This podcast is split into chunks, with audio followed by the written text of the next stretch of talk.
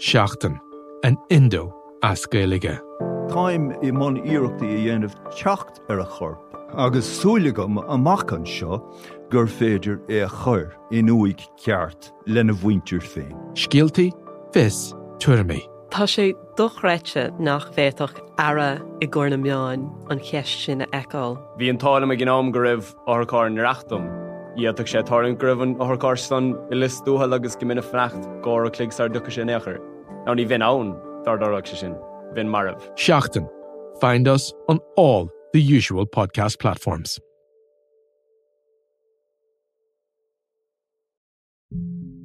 Yeah, having my head shoved into the uh, steps of the Ulster Bank in Ranelagh, cold butt of a gun put into the back of your skull. That's a moment where you go, okay, yeah, I think this one's up. How does a high flying academic become one of Ireland's most prolific bank robbers? What I would see is the most important part of this still lies open. I'm Not Here to Hurt You, a brand new series from the award winning team behind the Indo Daily. That November day, that's where it all, all begins. Out now, wherever you get your podcasts.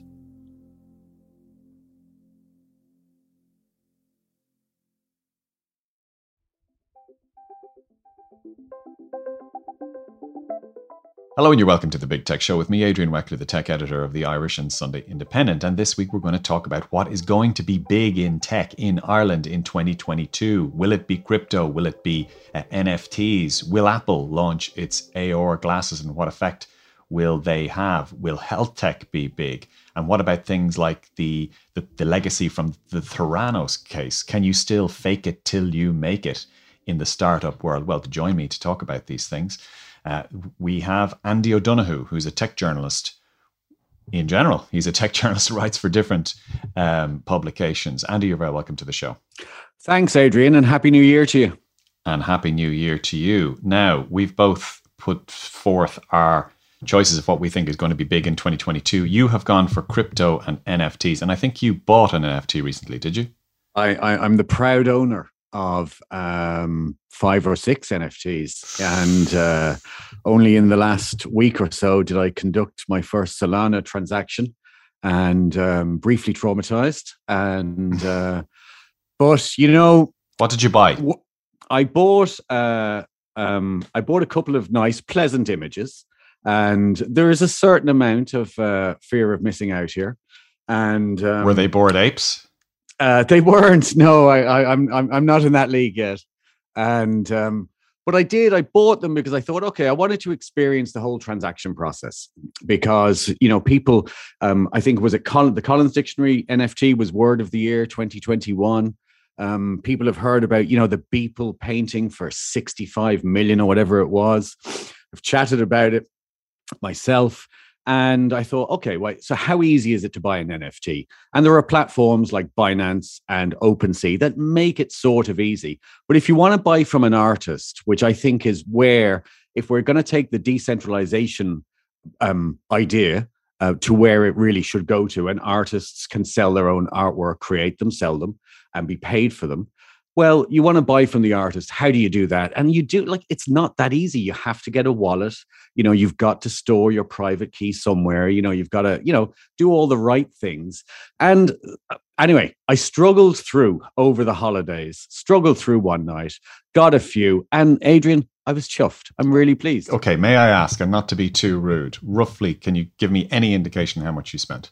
Very little. Like you know we had changed there was there was there was you know a few cups of coffee involved. That was about it. Okay. And it was an image that an artist created was it? Was it a, is is it is this an nft to an original image uh which gives you in your head what to that image uh, and, this is a great point, so, because I'm not sure what it gives me exactly. What I have got, I've, I've got, I've got a bunch of pleasant images, and I suspect that um, some clever artists have figured out ways to um, run a little script in Adobe Photoshop that creates a thousand images that are marginally different, and they end up with a whole with a little studio full of artwork.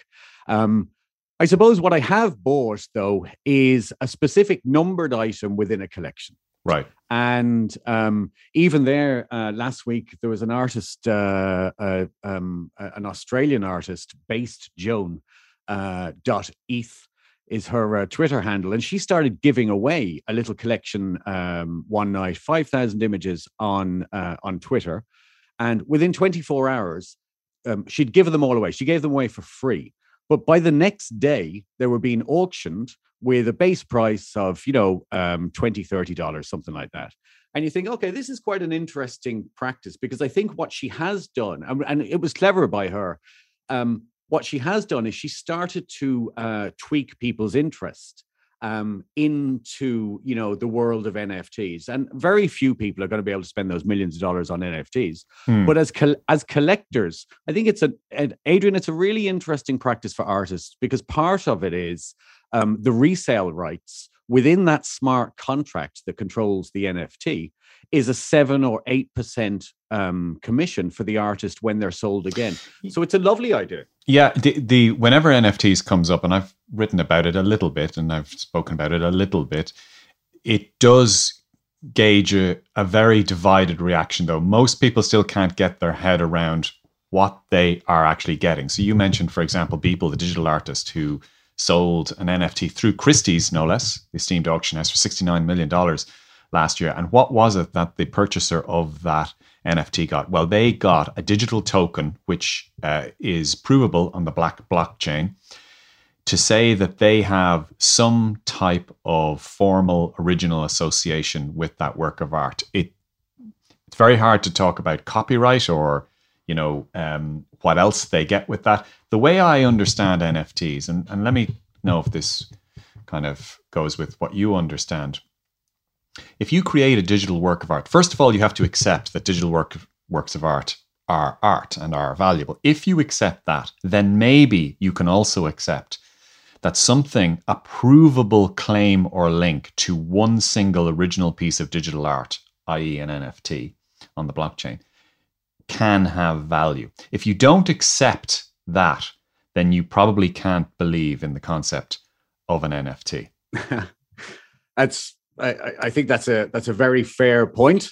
Um, and that's I suppose it's that ownership is the key thing there. And you know, I mean, I suppose we also see say people selling the same image Hmm. with uh, with different collection numbers. But like that's like selling, you know, artists traditionally selling um, a collection of fifty prints, Right. and uh, item number fifty is worth maybe substantially less than item number one, or you know, uh, in the in the collection. Well, it's you know, it's I, I mean, obviously, it's a burgeoning part of the art market. It is. The And- Financial Times just before Christmas calculated that it's now a $41 billion market, but they added that it's mostly wealthy people and millionaires who are playing with it, uh, playing in that space. For example, Eminem the Mm. other week paid, I think, just over 400,000 euro for one of the Bored Ape Yacht Club Mm. images. Now, for, for any listeners or, or viewers who haven't seen that, you can just Google it. Um, they're available on OpenSea and they're fairly standard looking to me Mhm. cartoon drawings of an ape which who has a baseball cap or a handkerchief on his head or smoking a cigarette and there are hundreds i think thousands of them Mm. and they typically go 50 or 60 thousand dollars each Mm. When i Mm. say they I, what i mean is an nft to individual bored ape images go for 50 or 60 thousand dollars each. Now you have to ask yourself is this a bit of a tulip pyramid scheme? Is it is it a craze? Is it that some people just have too much in cryptocurrency and don't know what to spend it on? Or is it genuine valuable art?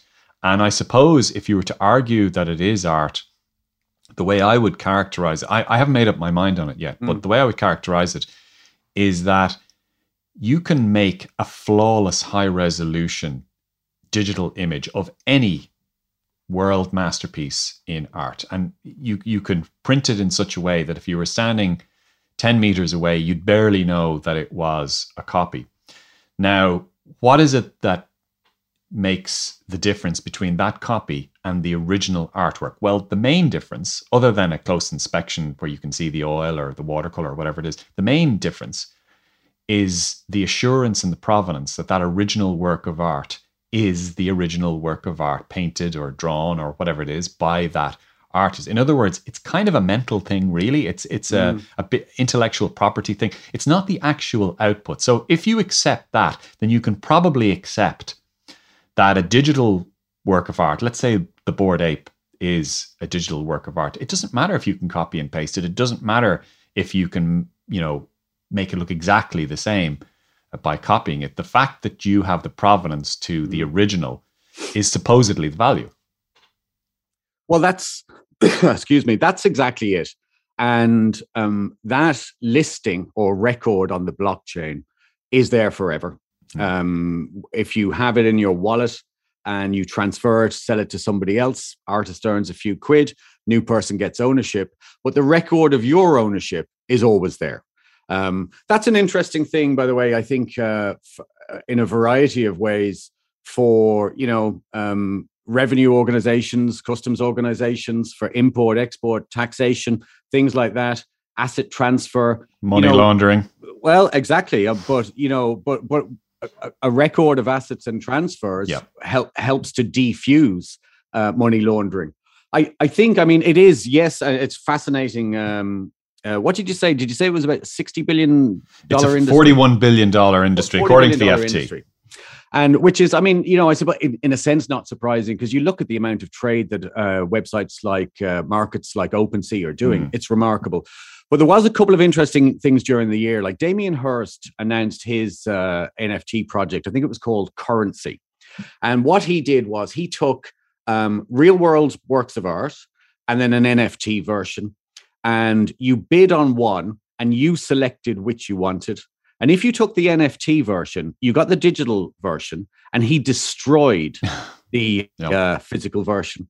And I thought, oh, that's a really interesting thing. You know, um, we're committing so uh, art to digital rather than the tangible. Yeah, I mean, I suppose it's an article of faith that Yeah, digi- exactly. that in per- the permanence of digital that you can have something digitally and it can be permanent. Now, I'm not quite there in my head there yet because I'm the victim of too many old digital formats and USB keys and Sony Walkmans and all sorts of stuff that end up being obsolete after five or six years. But I can see what he's saying. Just before we move on from this topic, though, there is definitely space for hucksters and chancers uh, here. course there I is. mean, I'm Yeah. seeing stories daily of people who are. There's one woman who is currently selling um, farts in a jar uh, as an NFT.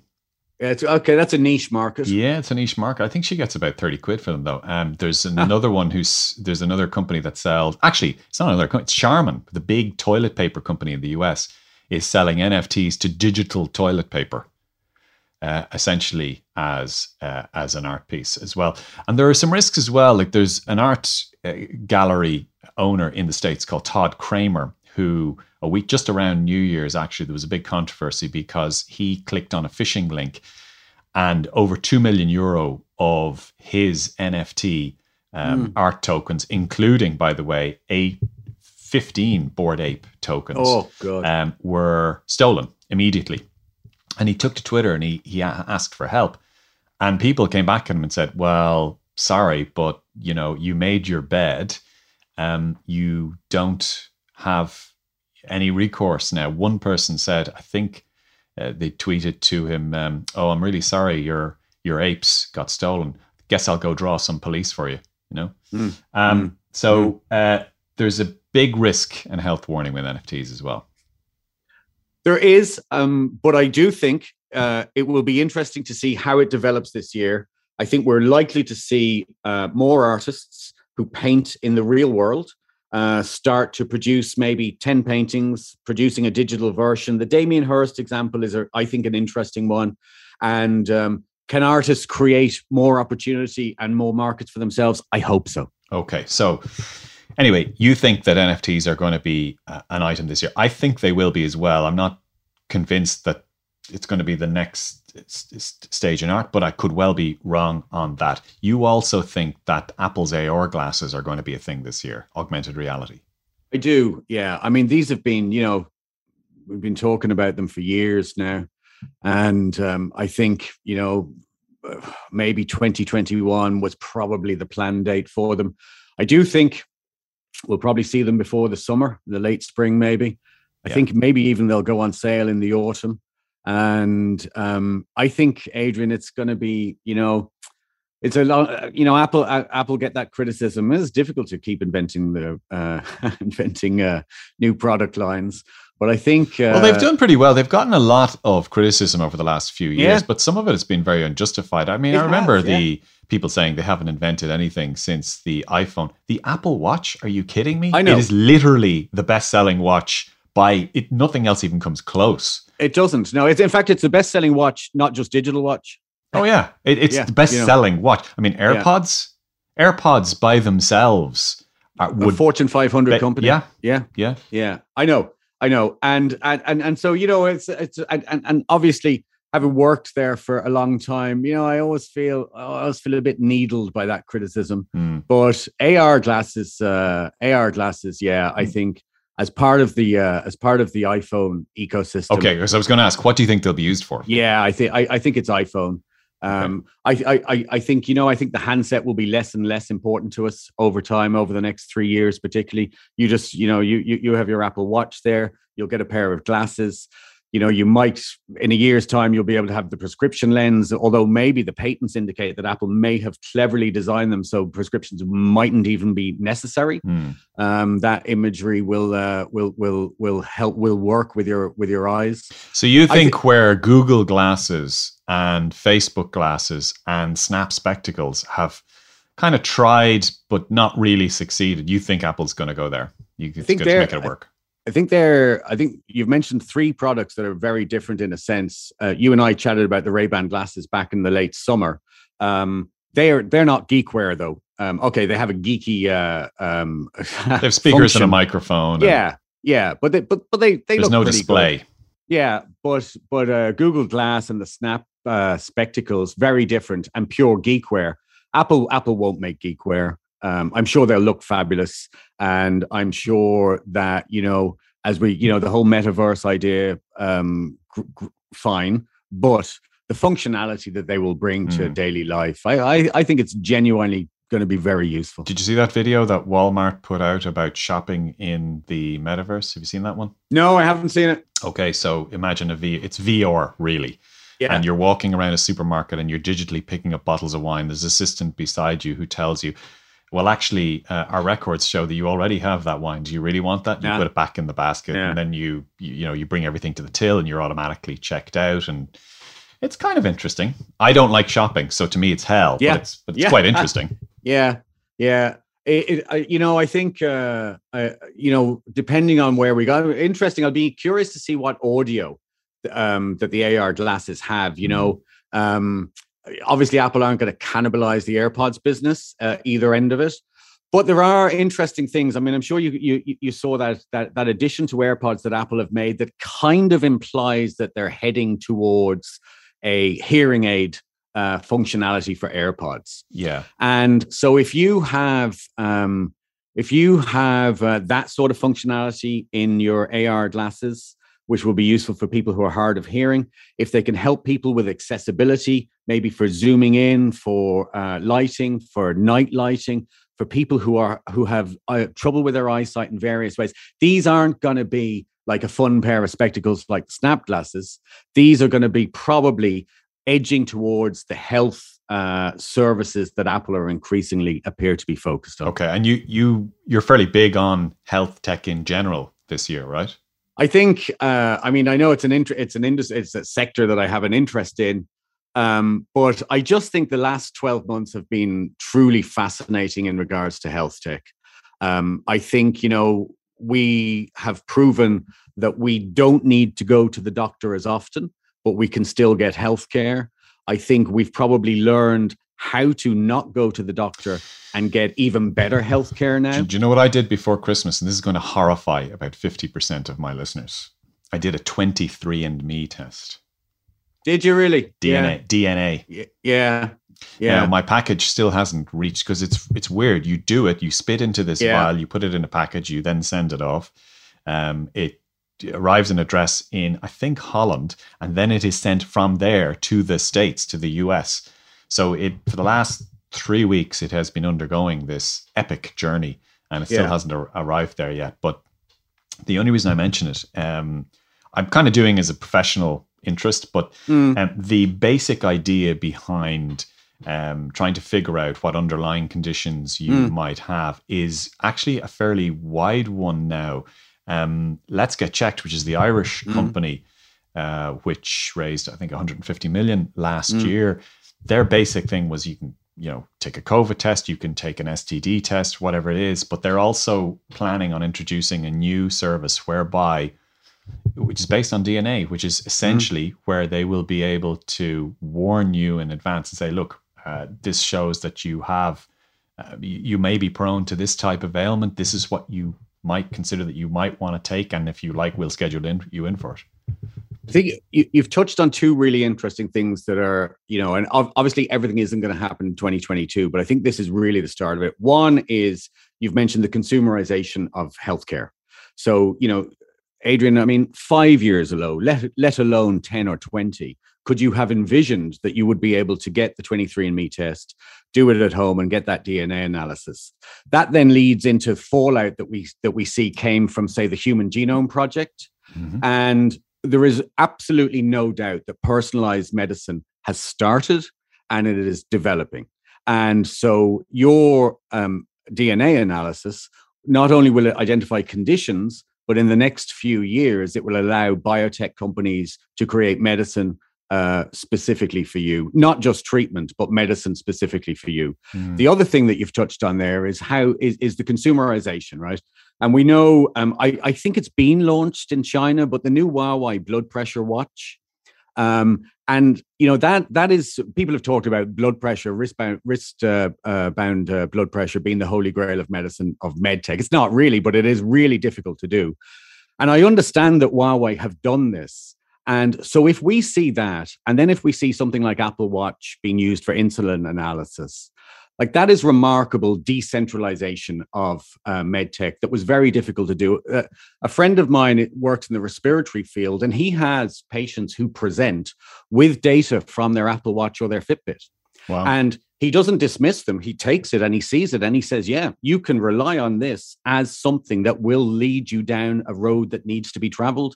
I think that's fascinating. And it has been expedited by the pandemic. So if there is a silver lining to, um, you know, the housebound people that we've become for 12 months, it is that healthcare has really surged. We've seen five years work worth of medtech work done in a year, and that's fantastic. Yeah, now I know that 20%, maybe not 50%, but 20% of the listeners to this conversation are screaming and saying, What about your personal data? You're Yeah. you're sleepwalking into like a dystopian nightmare. It's possible. It's possible. But I do agree with you that elements of that, no matter how uh, the the personal data uh, element shakes out, elements of that are irreversible and are going to be uh, or probably will help uh, quite a few people. We don't only have time for one or two more. How about one that I was slightly fascinated by? Uh, You believe that we're going to face seminal questions this year based on